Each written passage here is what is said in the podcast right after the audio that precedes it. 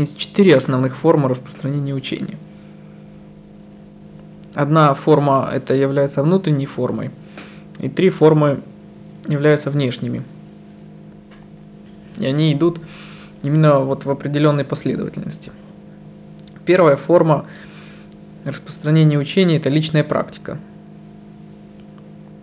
Потому что если нет личной практики, то уже больше никакие формы распространения они не будут эффективны. Поэтому считается, что самая лучшая форма пожертвования или подношения учителю – это личная практика.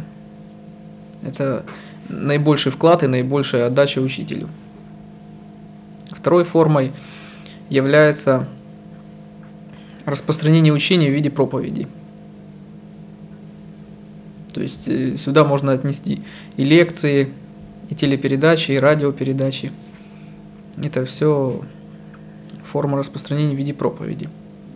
То есть эта форма учения, она охватывает большее количество людей.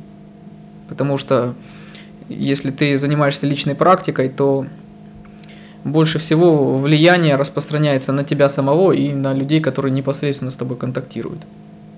А если уже идет проповедь учения, то тогда задействуется еще большее количество людей при этом. Третьей формой распространения учения является издание текстов учения. То есть именно это более связано уже с практиками направления на различные высшие уровни сознания. То есть таким образом это является более сильным воздействием, потому что к тебе или кому-либо на лекцию или просто общаться с тобой может прийти ограниченное количество людей. Но если это присутствует э, в какой-то печатной форме, то тогда с этим может познакомиться еще большее количество людей, даже которые никогда с тобой лично не будут общаться. Поэтому это больше по силе форма распространения, она более долговечна намного.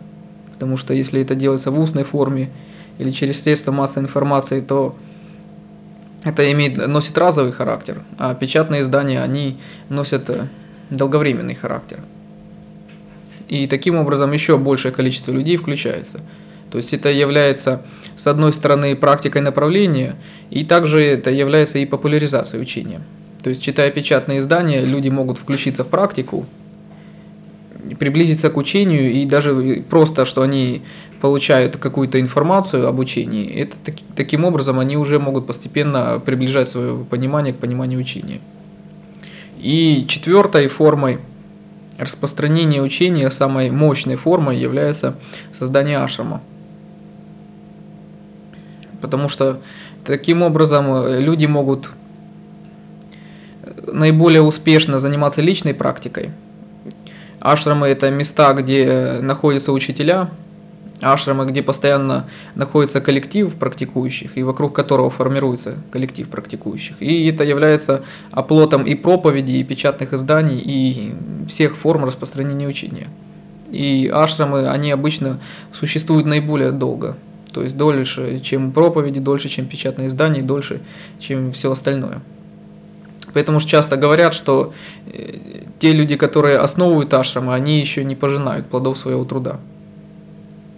Потому что только лишь после, когда уже полностью формируется коллектив, который работает в ашраме, и когда бывает проходит уже несколько поколений учеников, несколько выпусков, появляются уже учителя, которые выращены вот в стенах какого-то ашрама. И в целом вот средний уровень практикующих в ашраме, он повышается уже за какой-то значительный промежуток времени. Поэтому бывают те люди, которые материально создают ашрам, или учителя, которые вот в рамках ашрама вырабатывают какую-то идеологию, они только закладывают семена для того, чтобы практикующие уже в последующих поколениях, возможно, через большое количество времени, вот они уже пожнут урожай в виде собственной практики и в виде распространения учения дальше. Поэтому четвертая форма распространения, она является самой важной. И они должны развиваться именно вот в такой последовательности. Потому что если у распространителей нет личной практики, то они не смогут эффективно заниматься внешним распространением учения. Потому что только тогда, когда есть личная практика, только тогда человек может э, понимать в каждой конкретной ситуации, нужно ли ему это делать или не нужно. И в особенности это касается контактов и связей с обществом. То есть тогда он будет иметь понимание того, в каких именно формах ему следует это делать. То есть с какими людьми ему следует сотрудничать, с какими нет. То есть э, с какими предложениями соглашаться, на какие предложения не следует идти. То есть если есть личная практика, то тогда человек будет это чувствовать. И он будет чувствовать, какие мероприятия нужно проводить для того, чтобы максимально повысить не только личную практику, но и практику других людей. И создать другим людям возможность практиковать. Это можно сделать только в том случае, если у тебя будет свой собственный опыт э, практики. Тогда ты можешь непосредственно на себе прочувствовать пользу от тех мероприятий, которые ты делаешь. И тогда ты будешь чувствовать, что ты в них не дорабатываешь или что ты делаешь правильно в этих мероприятиях по распространению учения. Поэтому все начинается с личной практики. И затем все протекает вот в такой последовательной цепи. Потому что путем проповедей постепенно собирается уже новый какой-то круг людей которые притягиваются к учению, направляются на учение, и затем они могут практиковать и распространять его дальше. И затем печатные издания, они значительно расширяют круг практикующих и людей, которые знакомы с учением. То есть это количество, которое может вырасти в сотни и в тысячи раз. И затем, когда количество людей собирается достаточно большое, вот тогда становится возможным организация ашрама, возможным и необходимым создание ашрама. И вот когда уже будет создан ашрам, тогда будут созданы наилучшие условия для практики. И тогда учение оно может распространиться намного дальше, то есть не только среди узкого круга практикующих, но и вплоть до широких масс населения. И поэтому вот когда эти четыре формы идут последовательно одна за другой, вот тогда учение оно будет развиваться и будет развиваться именно последовательно, непрерывно. Люди, они привыкли к обычному знанию – когда что если человек приобретает какой-то опыт, то со временем в результате этого опыта люди могут научиться чему-то новому. Но что касается духовной практики, то здесь как раз какой-то накопленный опыт, он не имеет вообще ни абсолютно никакого значения. Потому что э, внутреннее знание, оно на самом деле все время является одним и тем же. Оно не может каким-то образом изменяться, перетекать во что-то другое, оно есть. То есть оно все время и всегда одинаково. Поэтому как только человек приходит к внутреннему состоянию, то он его испытывает точно так же, независимо от того, испытывает он его первый раз, в пятый раз, в десятый или в двадцатый. Поэтому не имеет значения, сколько раз человек столкнется с теми или иными ситуациями в жизни, то есть как он проверит вот это свое состояние в обычной повседневной жизни. Поэтому самое главное здесь значение имеет только одно, чтобы человек как можно быстрее пришел вот к этому внутреннему состоянию. Вот если человек к нему придет, он таким образом сразу решает все свои эти внешние проблемы. У него сразу вырабатывается правильное отношение, как вести себя в повседневной жизни. У него сразу появляется это внутреннее интуитивное знание, которое помогает ему уже правильно жить в, мир, в миру с людьми. Поэтому сам по себе опыт, допустим, сколько раз человек проверит в себе вот это качество, прежде чем он в нем утвердится, это не имеет значения. Самое главное, чтобы человек как можно быстрее пришел к этому внутреннему состоянию. И когда оно будет, то это будет решением на все вопросы. Поэтому даже когда я стал только первый раз читать лекцию, это было точно так же, как я, допустим, это говорю сейчас. Это не отличается не столько. То есть не первая лекция, не сотая, она сама по себе не отличается ничем. То есть это все протекает абсолютно одинаково. Поэтому, когда человек испытывает это состояние, точно так же не имеет значения, испытывает он это одну секунду, или он, допустим, находится в нем уже постоянно. Испытывает он его первый раз, или испытывает уже десятки раз. Он все время получает одно и то же состояние. Поэтому это не имеет абсолютно никакого отношения к тому, что, допустим, человек прочитал одну книгу в этой области или прочитал целую библиотеку книг в этой области. То есть это абсолютно не имеет никакого отношения к накоплению. Поэтому как только человек достигает того, что называют мудростью, он э, получает сразу ответ на все эти вопросы. Поэтому если у человека возникает конфликт, допустим, между его практикой и повседневной жизнью, и что, допустим, повседневная жизнь, вот эти внешние обстоятельства выбивают человека из практики, то для него здесь является решением одна единственная вещь. Как можно быстрее углубить свою практику. И как только он это сделает, он тут же решит эту свою проблему. Но если он будет затягивать, опять же, и поддаваться внешним обстоятельствам, то это будет его только выводить от практики. Именно вот поэтому, допустим, первым пунктом текста «Путь воина» было «Не читай книг, медитируй». Потому что, когда человек читает книги, он в это время он не занимается практикой. А чтение книг само по себе, оно ему не даст этой мудрости.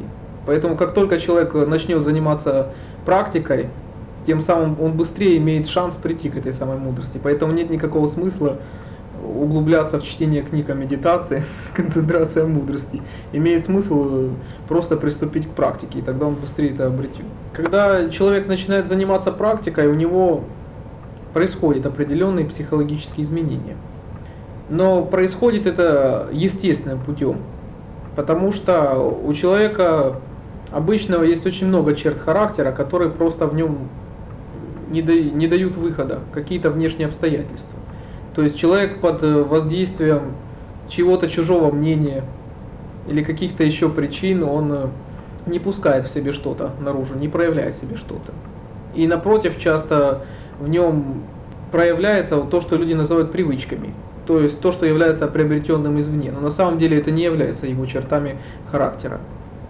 И поэтому часто люди, они совершают различные вынужденные поступки.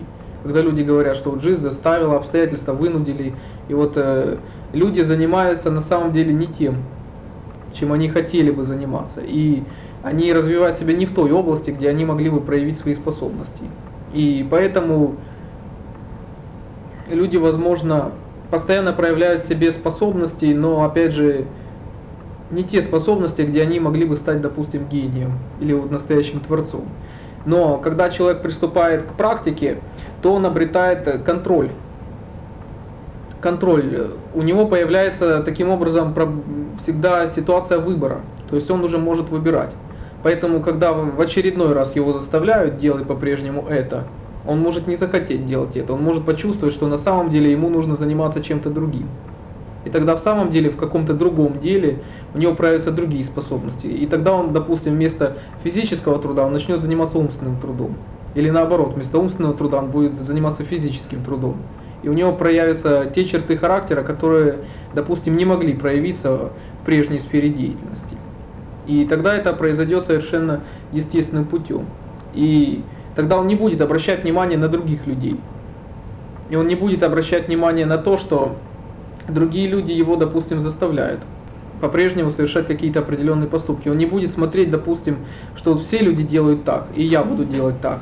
И он может совершить какую-то другую вещь, которую вот другие люди считают, что вот аморально совершить. Или вот то, что это невозможно совершить. И он совершит тогда в самом деле то, что вот люди потом назовут подвигом или гениальным творчеством или нечто подобное. Это произойдет потому, что он будет просто действовать, находясь в каком-то своем измерении, не обращая внимания ни на кого из окружающих. И вот тогда он сумеет проявить эти способности. Но это произойдет в нем только естественным путем. Когда что-то внутри в нем самом, вот это самое э, состояние будет решать, что ему нужно делать в каждый конкретный момент. Он может воспользоваться при этом чьим-то советом, чьей-то рекомендацией, чьей-то информацией со стороны. Но опять же, принимать решение, что ему делать в каждой ситуации, будет он сам. То есть все мнение других людей, оно будет носить характер рекомендации, оно будет носить пожелательный характер. Потому что, безусловно, если человек не будет вообще воспринимать мнение окружающих о себе, то он в самом деле он войдет в конфликт с людьми. То есть тогда он в самом деле он не найдет общего языка с людьми, он не сможет жить в обществе, тогда ему лучше быть отшельником. Или он будет просто-напросто изгоем в обществе. Поэтому человек, безусловно, должен интересоваться, что о нем думают другие люди, он должен интересоваться жизнью общества и знать мнение других людей о себе. Но он совсем не обязан постоянно действовать в соответствии с мнением других людей о себе. Он совсем не должен поддерживать тот ярлык, который на него навесили. Он может это учесть, но поступить он должен сам, согласно тому решению, которое выберет это в нем. И вот тогда, когда человек достигает определенного состояния, то тогда в нем проявляется уже определенный уровень знания.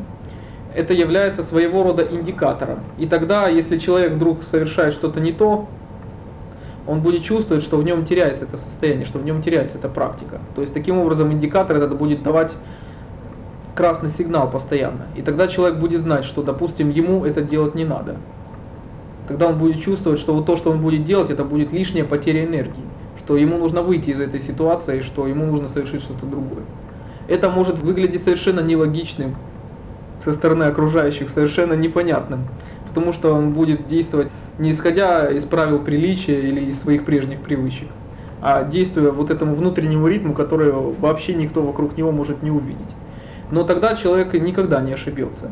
И тогда ему не нужно будет давать постоянно вот э, советы, вот нужно практиковать так, там в такое время суток, питаться тем и так далее. Он постоянно будет чувствовать, когда ему нужно спать, когда ему нужно есть, что ему нужно говорить, нужно ли ему работать на этой работе, нужно ли в какой мере там ему работать или так далее. Он сам будет постоянно ощущать это собственный ритм. И тогда он будет действовать вот исходя вот с той ситуации, в которой он живет.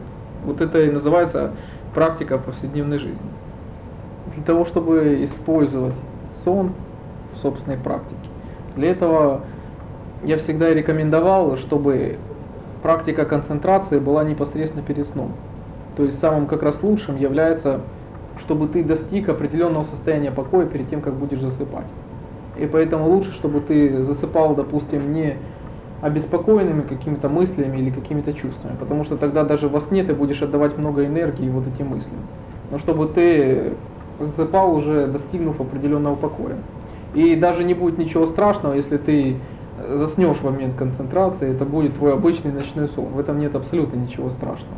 Но лучше, чтобы ты имел определенное состояние покоя. И тогда ты, во-первых, ты отдохнешь во время ночи наилучшим образом, потому что тебе не будут мучить какие-то мысли или какие-то ночные кошмары. Но тогда ты сможешь использовать практику полноценным образом. Потому что ум тогда настроенный на то, чтобы находиться под контролем, он и будет таковым находиться в течение твоей ночи. Вот поэтому очень важно заниматься практикой перед сном, а не просто заниматься практикой перед сном, а достигнуть какого-то результата. Поэтому если ты хочешь достигнуть э, довольно значительной глубины в своей практике, то ты можешь поставить себе как правило, что вот э, не засыпать до тех пор, пока ты не достигнешь определенного состояния покоя. И вот тогда ты можешь засыпать спать. Поэтому часто еще вот является такой хороший совет для тех, кто практикует и для кого необходимо постоянное ежедневное устремление в практике. Это засыпать вот э, имея настрой вот на какие-то духовные цели. Вот с этой цели вот многие практикующие вот они изучают какую-то духовную литературу, и таким образом они вдохновляются на какие-то духовные цели, вот связанные с духовным совершенствованием, с практикой, и вот э, с этими мыслями они ложатся спать. И тогда эти мысли, они потом уже трансформируются в них внутри, и они помогают в их собственной практике. Очень важным является не прерывать своего обучения до конца. Брихата Раньяке изложен подобный случай когда я Джанавалке пришел к индийскому Раджи, Джанаке, и тот захотел изучать учение Вед. И тот стал ему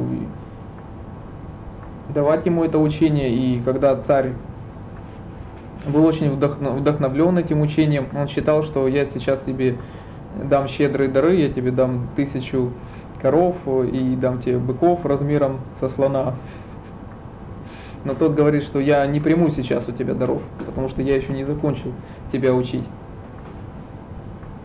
И он продолжил свое обучение, и он отказывался от этих даров до тех пор, пока он не убедился в том, что этот царь в действительности он продвинулся в собственной духовной практике.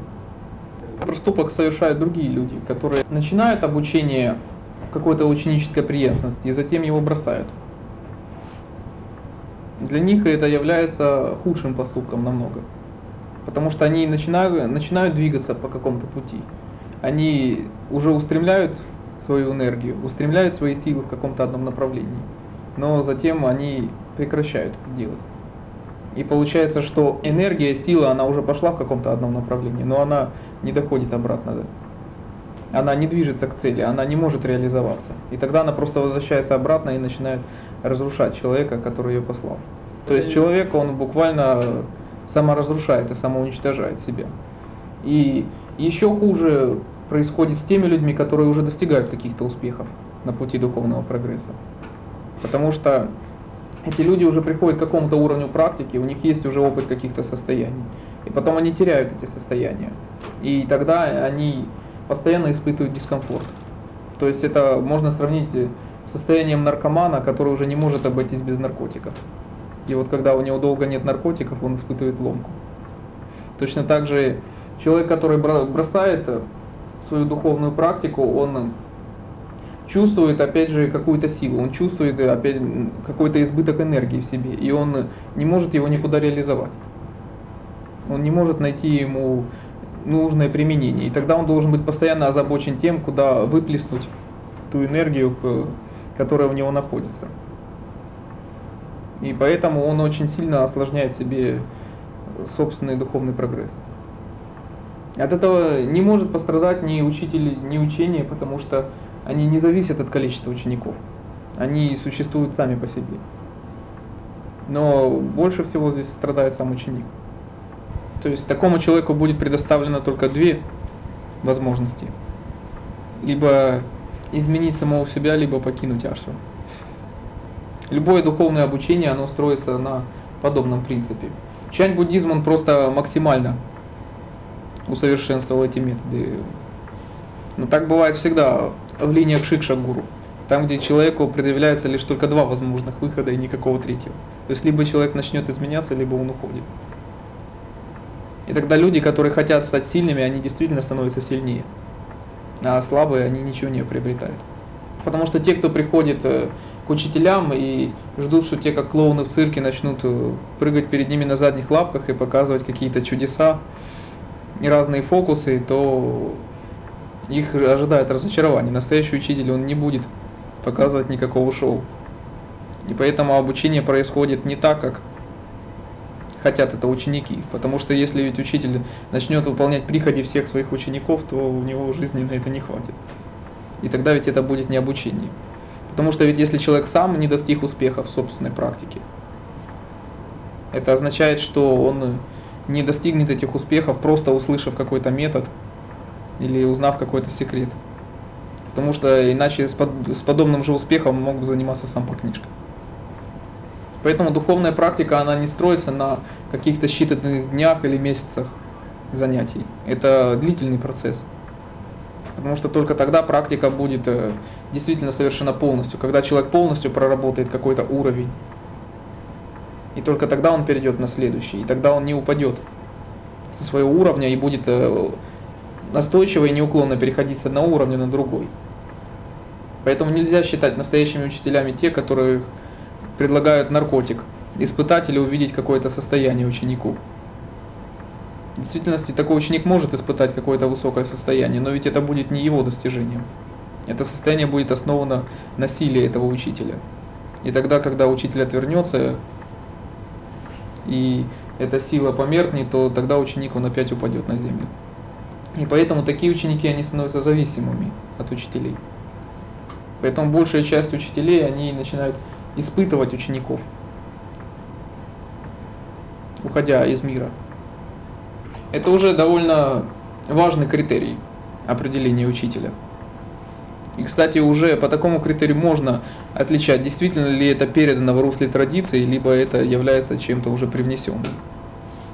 Потому что если ученик начинает зависеть от техники или метода, который он выполняет, то это не является настоящим обучением. Потому что все техники и методы, они прилагаются к ученику, а не наоборот.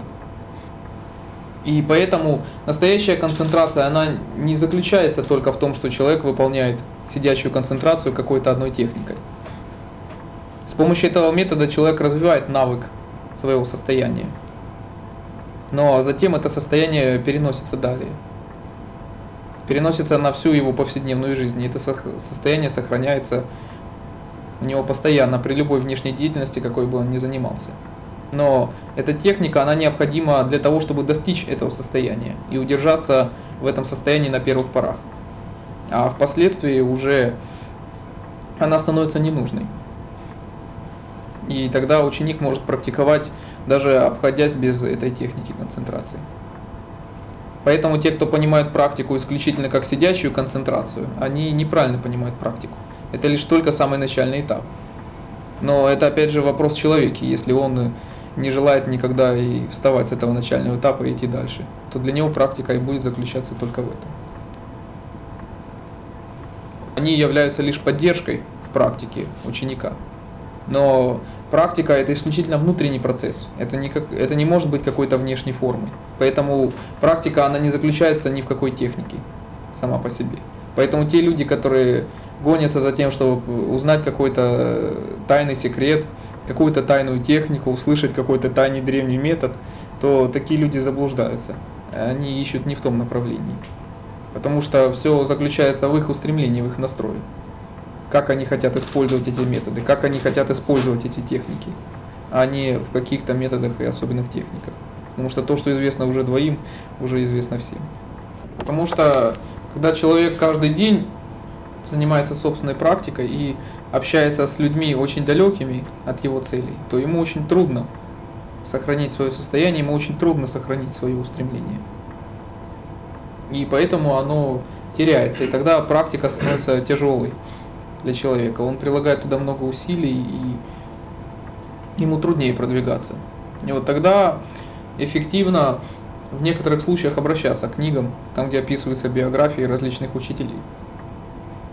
Потому что читая, как другие совершенствовали собственной практики, какие они духовные подвиги совершали, то человек может получить стимул для собственной практики и продвигаться дальше. Но здесь нужно тоже правильным образом читать книги различных традиций. Потому что когда каждая традиция описывает своих учителей, описывает их биографии, их поступки, ведь э, она не придерживается тоже ведь исторической точности. Как раз э, любая традиция наименее здесь придерживается исторической точности. Потому что каждая здесь биография, каждое описание каждого учителя даются уже в русле этой традиции. Поэтому какой-то учитель мог э, и не обладать даже теми качествами, которые ему предписывались, и даже не сказать всего того, что он говорил. Вот как э, ведь Будда даже физически не мог сказать столько проповедей, сколько существует сутр. Потому что ведь каждая сутра считается, это есть изложение слов самого Будды. Но каждый последующий учитель, достигая состояния совершенной мудрости, он считал, что он э, тем самым и достигает состояния Будды. И поэтому, когда он уже начинает излагать какой-то материал, это то же самое, что и сам Будда излагает этот материал. И поэтому появилось столько буддийских сутр. Но опять же, это не значит, что сам Будда сумел сказать столько проповедей за свою жизнь. Поэтому традиции не придерживаются здесь каких-то исторических точностей. Они подают этот материал особым образом, чтобы указать своим дальнейшим ученикам, последователям именно на определенные качества учителя в русле своего понимания учения. В каждой последующей ситуации обстоятельства сложатся каким-то другим образом. Что-то сложится обязательно не так. Поэтому нельзя здесь дать совершенно точный совет. И это как раз ведь будет противоположно практике, противоположно духовному продвижению человека. Потому что считается, что человек должен достигать состояния совершенной мудрости которое само будет ему являться лучшим авторитетом и лучшим ориентиром его собственной практики. Потому что если будет человек опираться только на какой-то внешний источник, даже пусть это будет книга или притча, то такой человек, получается, будет зависим. Хорошо, что у него будет сборник, даже пусть это будет объемный сборник этих притч. Но что же тогда случится с человеком, если он случайно забудет этот сборник дома? И пойдет на улицу без него. Жизнь для него станет очень опасной в этот момент. Поэтому необходимо достижение состояния, что будет являться действительно настоящим ориентиром. И тогда в действительности не будет разницы между одним человеком и другим, между одним последователем учения и другим, даже если их разделяют сотни и тысячи лет. Потому что они тогда будут руководствоваться в каждом своем поступке именно одним и тем же состоянием. И тогда их в самом деле действия они будут перекликаться. То есть именно это создаст в них общность и единение в действиях. Потому что если люди будут только повторять форму, то они будут совершать неправильные эти поступки, потому что какие-то обстоятельства они все равно не учтут. Если человек, он различает только какие-то обстоятельства в ситуации, то это значит, он не учитывает другие. И, допустим, если один человек, общаясь с другим, замечает в нем только негативное, это значит, он уже не замечает положительное, которое могло бы проявиться в ситуации. И поэтому он уже идет по какому-то уже предписанному руслу. Поэтому если проявляется негативная, ситуация и заканчивается негативным исходом. Если проявляется позитивная, она заканчивается позитивно. Но получается, что сам человек не влияет на дальнейший ход ситуации, от него не зависит. А влияют все различные обстоятельства, но только не он сам. И тогда в действительности для таких людей действительно вот их карма, их течение, они слепо и идут, э, повинуясь этому течению кармы, и ничего не в состоянии сделать сами. Поэтому для таких людей э, закон кармы, он справедлив полностью и на все сто процентов. Своей жизнью руководят не они, а другие люди и обстоятельства. Но когда человек начинает совершенствоваться в практике, то у него другой источник действий. Его источником действия является состояние, внутреннее состояние. И при этом он, э, когда он сосредоточит свое внимание на внутреннем состоянии, это значит, что все внешние объекты для него уже не имеют особого значения. То есть это означает, что практикующий, он видит все объекты, он наблюдает все, что происходит вокруг себя, он учитывает окружающую, окружающую ситуацию. Но он не придает им того значения, которое ему хотят навязать. Потому что многие понимают так, что практикующий это тот, который полностью отключился от окружающей действительности и ее не воспринимает. Но как же тогда такой человек будет жить и общаться с людьми, как он будет жить в обществе? Поэтому, безусловно, практикующий должен знать мнение людей о себе. Он должен знать законы, по которым живет то общество, в которое он живет. Но он не обязан придавать этим законам того значения, которое придают ему все остальные люди. Поэтому в какой-то момент он может поступить согласно действиям и законам всех остальных людей. А в какой-то момент он может принять совершенно иное решение. Но принимать его он будет он сам, а не кто-то за него. Вот в этом различие между практикующим и обычным человеком. И для него уже все предыдущее течение кармы не имеет никакого значения. Оно все тут же начинает рушиться, как только он опирается на внутреннее состояние, а не на внешние источники.